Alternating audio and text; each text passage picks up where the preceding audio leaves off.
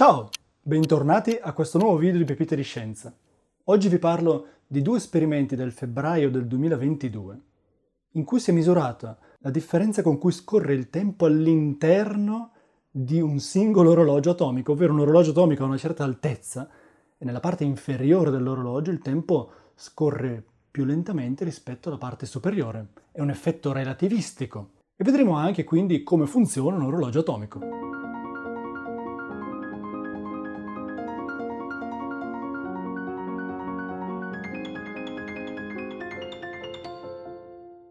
Prima del 2022 si erano utilizzati già orologi atomici per verificare che lo scorrere del tempo è influenzato dalla curvatura dello spazio-tempo, dalla presenza di masse ed energia. Nel 1971 si presero due orologi atomici, si sincronizzarono, uno si mise su aerei di linea e al ritorno, dopo la fine dell'esperimento, si vide che per l'orologio in alta quota il tempo era passato più velocemente rispetto a quello a terra. Esattamente di quanto predice la teoria della relatività generale di Einstein del 1915. E nel 2010 addirittura si fece un esperimento in cui si prese un orologio atomico e si alzò, si spostò verso l'alto di soli 33 cm. E anche in questo caso l'esperimento confermò la predizione della teoria della relatività generale di Einstein. Questa teoria dice che masse ed energia curvano lo spazio-tempo. La curvatura dello spazio provoca effetti come quello della lente gravitazionale la curvatura del tempo provoca un'alterazione dello scorrere del tempo. Per fare un esempio, sulla superficie terrestre vi è una determinata curvatura dello spazio-tempo che è superiore, che è maggiore della curvatura dello spazio-tempo a un metro di altezza, a 10 metri di altezza, perché man mano ci allontaniamo dalla massa della Terra. Quindi, per un osservatore che si trova sulla superficie della Terra, il tempo di un osservatore che si trova in alto scorre più velocemente rispetto al proprio. Se sposto un orologio atomico, se lo alzo di un millimetro soltanto rispetto alla superficie terrestre, la frequenza di oscillazione dell'orologio cambierà di una parte su 10 miliardi di miliardi. Un effetto piccolissimo, ma che gli orologi atomici sono in grado di misurare grazie alla loro altissima precisione. Ma perché parliamo di frequenza e non parliamo di tempo? Misuriamo il tempo o misuriamo la frequenza? Risulta che è la stessa cosa. Infatti prendiamo un fenomeno ondulatorio, come potrebbe essere un'onda sull'acqua o un'onda luminosa, per esempio la luce è onda elettromagnetica, ovvero un'onda di campi elettrici e magnetici. La frequenza dell'onda ci dice quante volte appare la cresta di quest'onda ogni secondo. Quindi se il tempo passa più lentamente avrà una frequenza minore, se il tempo passa più velocemente avrà una frequenza maggiore. Quindi frequenza di un'onda e scorrere del tempo sono intimamente legati. E grazie a questo legame si è definito cosa è un secondo nel sistema internazionale grazie agli orologi atomici, alla frequenza di oscillazione degli orologi atomici.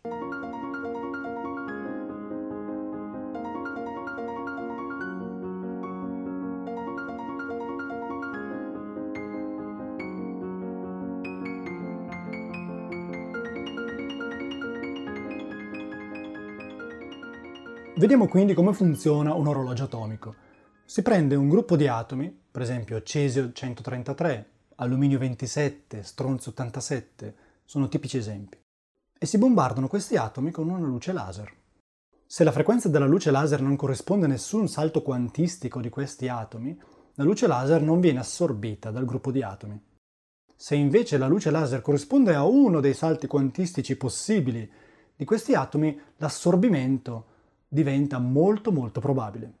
Quindi si bombarda per esempio un gruppo di atomi di cesio 133 con luce laser e si cambia la frequenza della luce laser finché questa luce viene assorbita con grandissima probabilità.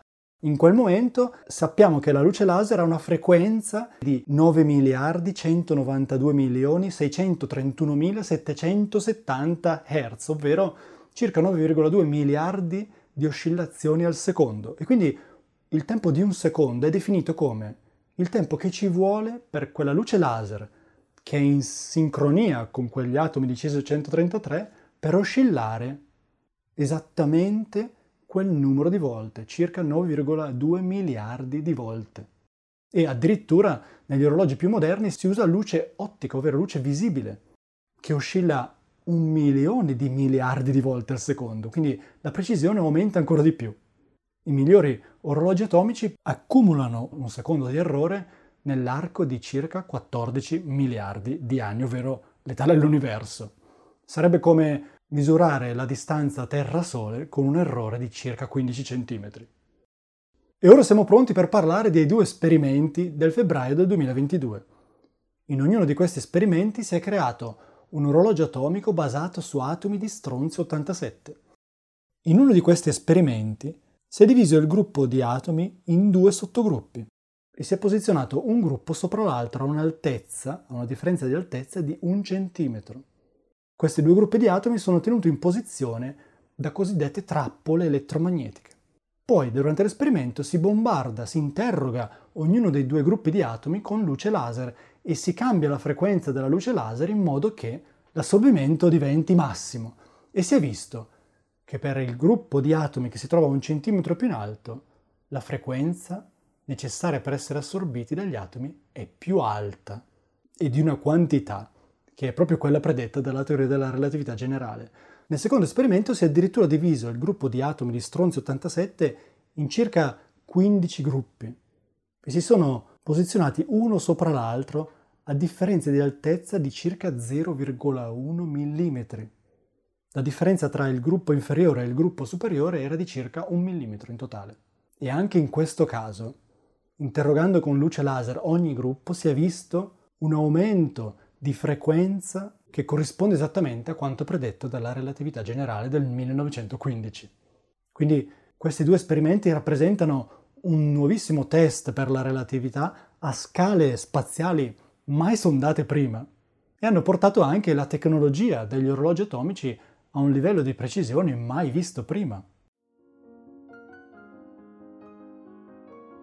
Spero che questo tuffo nel mondo degli orologi atomici e della relatività di Einstein vi sia piaciuto e vi ricordo che per approfondire questi temi potete leggere il mio libro Capire il tempo e lo spazio.